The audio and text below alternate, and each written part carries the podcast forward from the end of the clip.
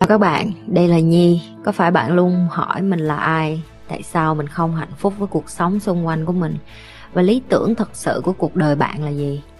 Đây là nơi mà Nhi sẽ chia sẻ cũng như trả lời hết tất cả những cái câu hỏi của các bạn cũng như những trải nghiệm thực tế để giúp Nhi trở thành người hạnh phúc và thành công trong cuộc đời của mình cũng như những cái trải nghiệm để giúp Nhi trở thành một life coach thành công giúp những người trên thế giới và bây giờ Nhi đem nó về Việt Nam cho các bạn. Nếu các bạn đã sẵn sàng, hãy bắt đầu cùng Nhi với postcard ngày hôm nay. Hôm nay chị sẽ lộ bí mật cho tụi em biết là tại sao chị Nhi giàu.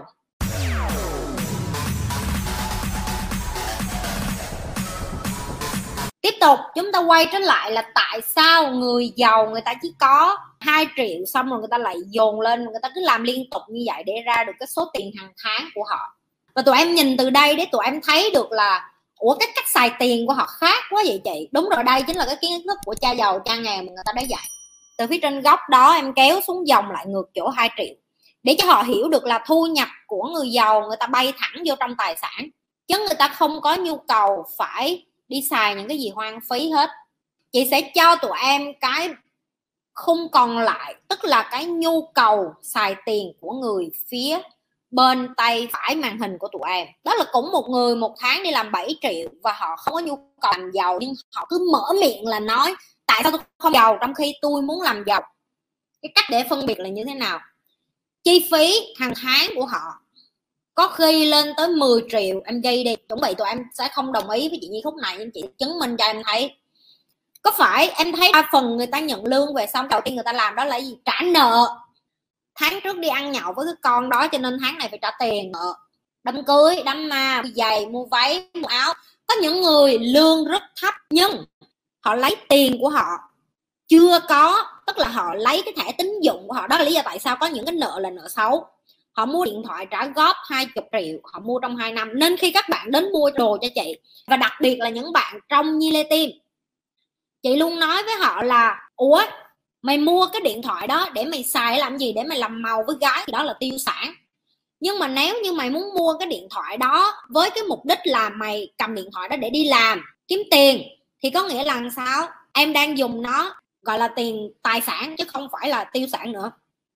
Em ghi tiếp tiền ngoài điện thoại ra, em ghi đám cưới, đám ma, tiền cho ba, cho má, tiền dắt gái đi mua đầm, mua váy, đi chơi, tất cả những cái này tụi em sẽ nói chị nhi đó là tài sản mà em đầu tư vô bạn gái em không, cái đó vẫn là tiêu sản. Và nếu như mày và con ghệ của mày cũng đều có cái tư duy như mày, đó là lý do tại sao một tháng 7 triệu làm cái mũi tên đi em dòng vô cái nợ phải trả, dòng vô cái chi phí thu nhập. Đó chính là cái lý do tại sao tụi em mãi mãi không bao giờ thoát nghèo được. Và đó là cái lý do tại sao chị mới nói với tụi em là chỉ có một và một cách duy nhất, đó là em phải đầu tư vô em thì em mới hết nghèo. Chứ còn mà em nói chị nhi em muốn hết nghèo quá nhưng em không muốn đầu tư vô em, mày bị điên hả? Tiền đi học là tiền bỏ vô cái khung tài sản đó. Tụi em biết mỗi tháng trung bình chị nhi vẫn tốn tiền đi học, chị nói lại cho tụi em nghe chưa à có cái con an nhiên, nó nói là ở việt nam làm sao tránh đi ăn cưới được. Nó mời ai biểu mày đi. Mày cũng đu đa đu đỡn mày đi. Dạ chị, em không đi ít bữa em mời đám cưới lại, người ta không có đi. Vậy thì mày đừng mời mày sợ người ta không đi hả? Mày giàu đi, mày mời người ta đi đám cưới con người ta đi không? Cho tao hỏi sơ sơ thôi, mấy người giàu mà đang tổ chức đám cưới á, người ta mà mời mày tới ăn không không cần đi phong bì á, mày đi không? Những cái con này là những cái con nghèo, rồi ngụy biện. Tại sao em vẫn nghèo vậy chị? Là tại vì cái tư duy mà như vậy đó. Rồi giờ em đang bị dính nợ. Em làm sao đây chị? Tập trung vô tài sản và trả cái khối nợ đó minimum tức là thấp nhất có thể. Tức là ví dụ như mỗi tháng bây giờ nợ thẻ, em sẽ có một cái nó gọi là hạn mức thấp nhất mỗi tháng. Em phải trả cái hạn mức thấp nhất đó và bắt đầu dùng tiền của em để bỏ vô tài sản. Miễn là em đợi cho đến khi mà chị nhi em đủ tiền rồi, em mới đầu tư. Câu trả lời của chị là cái vòng mà phía bên phải của em nó sẽ luôn luôn ở đó. Nó sẽ không bao giờ mà mất đi cho đến khi em bắt đầu đầu tư vô cái khối tài sản đầu tiên. Hôm nay tao sẽ dạy cho tụi bay một cái bài gọi là bài sáng mắt ra. Tại vì á có rất là nhiều người nói với chị là, chị, em mua nhà chung cư mà em mua trả góp, với lại em mua nhà dự án. Và tao cười vô mặt tụi nó. Và tụi nó nói với tao là, chị nhi biết cái đắt gì mà nói. Hôm nay chị sẽ lộ bí mật cho tụi em biết là tại sao chị nhi giàu. Chị sẽ cho em biết sự so sánh khác biệt giữa một người tư duy mua tiêu sản mà nghĩ mình là tài sản và một cái người còn lại, gọi là, đang biết mình mua cái quần què gì là cái con như tao đó. Em cho chị hai người là cùng mức lương như nhau, đang có số tiền tiết kiệm như nhau luôn. Và bây giờ em muốn đầu tư, em đi mua nhà dự án. Tao là cái con đi mua nhà cũ. Tao cho tụi bay nhìn thấy này. Rồi, số năm mà phải đợi mua nhà dự án, người ta hứa cỡ 4 năm. Thôi mình ghi 4 năm đi. Rồi bởi vì mua nhà cũ ừ, bèo lắm giấy tờ chắc làm xong cho cỡ 3 tháng đi. 3 tháng để lấy nhà đó mà có nhiều khi em lấy nhà trước khi em thanh toán xong hết luôn. Chị thì bên này cũng vậy, như hồi chị lấy nhà ngay cả trước khi giấy tờ xong luôn. Tại vì nếu như nhà trống họ cho chị lấy luôn. Trả tiền lãi ngân hàng, tại vì tụi em biết là ở Việt Nam hay là ở nước nào cũng vậy. Em mua một cái nhà em phải thế chấp, đúng không? Rồi chia ra cứ cho là mỗi tháng mày phải trả tiền. Dự án tiền lãi ngân hàng cỡ 5 triệu một tháng. Cái bên kia cũng tương tự như vậy, bởi vì em mua lại nhà cũ mà. Rồi cái nhà cũ này tụi em nói, chị nhi, mua đâu đấy cái đời tao mua một cái nhà ở quận nhất. Tao thà mua một cái nhà ở quận nhất, chứ tao không có mua một cái nhà dự án ở quận bà rịa, vũng tàu.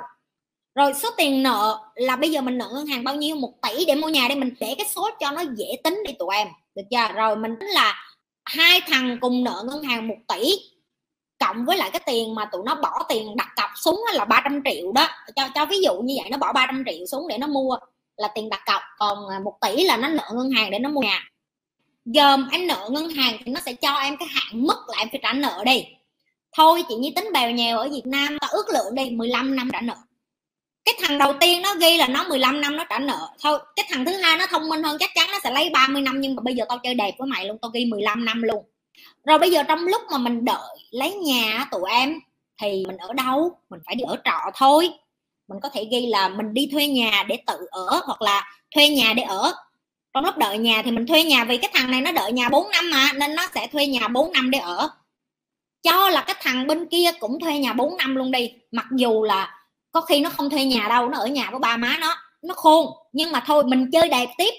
Là mình cho thằng nhóc này, nó cũng ở trọ luôn, rồi thuê nhà trọ để ở hai bên cùng 4 năm.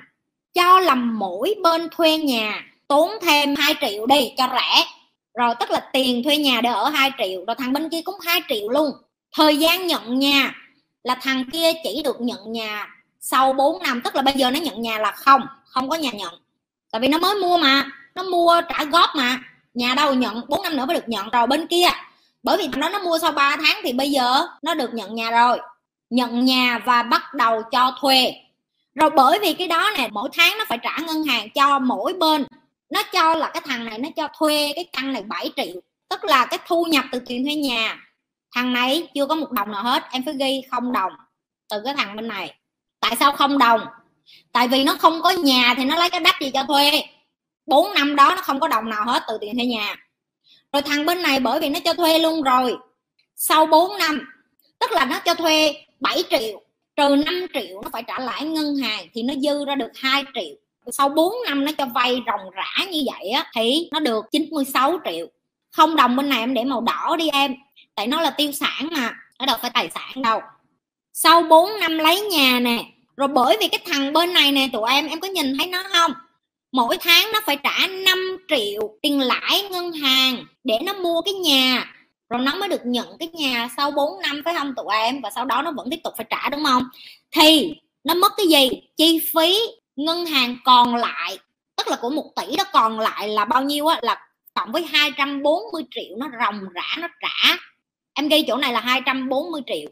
Trả trong 4 năm vừa qua, cộng với số nợ còn lại trong ngân hàng. Ủa, còn cái thằng còn lại thì sao chị? Chi phí trả cho ngân hàng là không đồng, cộng với lại lời được 96 triệu tiền lời. Rồi tụi em sẽ hỏi tại sao không đồng? Tại vì nó cho thuê cái nhà là bao nhiêu? Đã nhận và bắt đầu cho thuê 7 triệu một tháng thì em lên trên em bỏ cái chữ mà. Đã được nhận nhà và bắt đầu cho thuê 7 triệu một tháng để cho tụi nó hiểu chứ thể nào tụi nó cũng quay trở lại và nói ủa chị nghĩ ủa sao nó không đồng lần sao tại vì ai là người trả tiền nhà? Cái người thuê nhà trả cho cái thằng này và nó dùng tiền đó để làm gì? Quay lại cái trang hồi nãy nhớ không? Nó dùng tiền để nó bỏ vô đầu tư, nó không có đi xài gái đồ gì hết á. 240 triệu. Mày lấy cái 5 triệu một tháng mày phải trả ngân hàng đi Mia. 5 triệu em phải trả trong 12 tháng và em phải nhân cho 4 năm là nó sẽ ra cái con số là 240 triệu. 96 triệu là cái tiền mày lời thuê nhà, đúng hay sai? Mày cho thuê cái nhà 7 triệu 5 triệu mày trả ngân hàng 2 triệu còn lại có phải là tiền mày lời không? Cái thằng này nó lấy cái nhà, tôi lấy cái nhà tôi cho thuê liền. Cái thằng bên kia nó chưa có nhà để lấy, tại vì còn đang xây mà. Còn nợ bên nhà quận 1 đâu? Nè, nó thu tiền thuê nhà 7 triệu hoàng tâm võ. Nó lấy 7 triệu, nó trả ngân hàng 5 triệu, nó còn 2 triệu ông nội rồi, vậy cuối cùng cái người bên này mà mở miệng ra oan oan đi ra đường và cứ nói người ta tài sản, người ta mất cái gì? Người ta mất 4 năm chờ đợi và họ mất 240 triệu trả cho ngân hàng. Ở chị, nó vẫn ở trong cái nhà đó thì cái đó vẫn là tài sản, mày chưa bán thì nó vẫn là tiêu sản. Tại vì mày chưa có ăn được một đồng nào của cái nhà đó thì đó gọi là tiền tiêu sản. Mất 4 năm chờ đợi, cộng với 240 triệu. Rồi người bên kia mất cái gì? Không có mất 4 năm chờ đợi. Vinh Đặng dùng não suy nghĩ nè. Em nếu cái nhà đó chị Nhi tiếp tục cho người ta thuê, thì cái 7 triệu nó cứ tháng nào nó cũng trả ròng rã trong mười mấy năm tới. Chị Nhi đâu có đụng vô cái nhà đó đâu em. Thì cuối cùng hàng tháng chị Nhi lấy tiền lời thôi. Chứ chị Nhi nói chị Nhi trả hết trong 4 năm hồi nào, có thằng khùng. Ủa, tại sao tụi em phải trả hết nợ gốc vậy? Tụi em mới cho người ta thuê nhà 4 năm mà. Rồi chi phí sửa nhà thêm 300 triệu nữa cho con đầu tiên tại vì bây giờ nó dọn vô, nó ở mà, nó gọi nhà, nó là tài sản mà. Tao chứng minh cho tụi nó thấy là tiêu sản luôn. Chi phí để sửa nhà, nội thất và vân va vân vân. Tốn thêm 300 triệu nữa. Cái này là chị lấy cái thực tế ngoài kia chị ghi ra cho tụi em luôn á. Lần cuối tụi em ghi ra là mình dốt chừng nào là khi nào. Bởi vì chị cho thuê, chi phí nội thất là không đồng. Cái phía bên kia ghi màu xanh da trời bên kia luôn, không đồng, không tốn đồng nào hết. Tại sao không tốn? Người thuê nhà, người ta thích thì người ta mua sofa, người ta thích thì người ta mua tủ lạnh, người ta thích thì người ta mua cái gì người ta xài kệ họ. Họ dọn ra thì họ đem ra thôi, người mới tới ở thì đem vô. Chị nhi không có nhu cầu mua, nên nó là không đồng. Lợi nhuận sau khi dư ra từ phía trên này, đó là lỗ 540 triệu của cái người đầu tiên. Đó chính là lý do tại sao tao kêu đó là tiêu sản là 300 triệu cộng với 240 triệu mày đã trả cho ngân hàng mà mày còn chưa có ở cái nhà đó ngày nào, từ cái giây phút mày nói chuyện với tao á, là mày đã lỗ 540 triệu rồi. Rồi phía bên kia nè, em có 240 triệu là cái tiền mà người thuê nhà người ta trả nợ ngân hàng dùm cho em á. Rồi em cộng thêm 96 triệu tiền lời thuê nhà nữa nè, tại vì 240 triệu này khi em bán nhà là em được lấy lại nha, là bằng 336 triệu. Rồi, Thành An nó nói là nhưng không chắc cho thuê được. Trong suốt 15 năm đâu nhi có những thời gian nhà trống khách cho thuê là bởi vì bà dốt, ông dốt đi học đi. Ai biểu ngu đi mua ở cái chỗ mà người ta không thuê. Từ cái lúc mà mình mua, cái nhà đó nó phải đẻ ra tiền cho mình rồi. Bởi vì mấy người không học, cho nên mấy người nghĩ ai cũng không làm được như mấy người. Cho nên mấy người mới phát ngôn là, chưa chắc là 15 năm đó kiếm lời được đâu. Tôi cứ cho ví dụ là 4 tháng đó tôi không có người thuê đi chăng nữa. Thì tôi vẫn có 2 triệu tiền lời đó để nó nuôi đó đem được 4 tháng đúng hay sai? Bởi vì tư duy của mấy người là tư duy người nghèo cho nên mấy người đi đâu mấy người cũng thấy vấn đề hết. Còn những người như tôi là tôi đầu tư vô não bộ của tôi. Để tôi đi đâu tôi cũng tìm ra được cái vấn đề để giải quyết. Rồi có những người nói vậy làm sao để người ta thuê nhà dài hạn? Cho nên mới phải đi học đó mấy cái lũ đầu đất. À, dùng tiền ngân hàng có rủi ro quá không? Dốt nó mới rủi ro đó em. Chị nhi ơi em sợ lắm dốt mới sợ. Như thường lệ, đừng có quên like, share và subscribe cái kênh của nhì nếu như bạn đã coi kênh nhi thường xuyên, đừng có quên like, share và subscribe.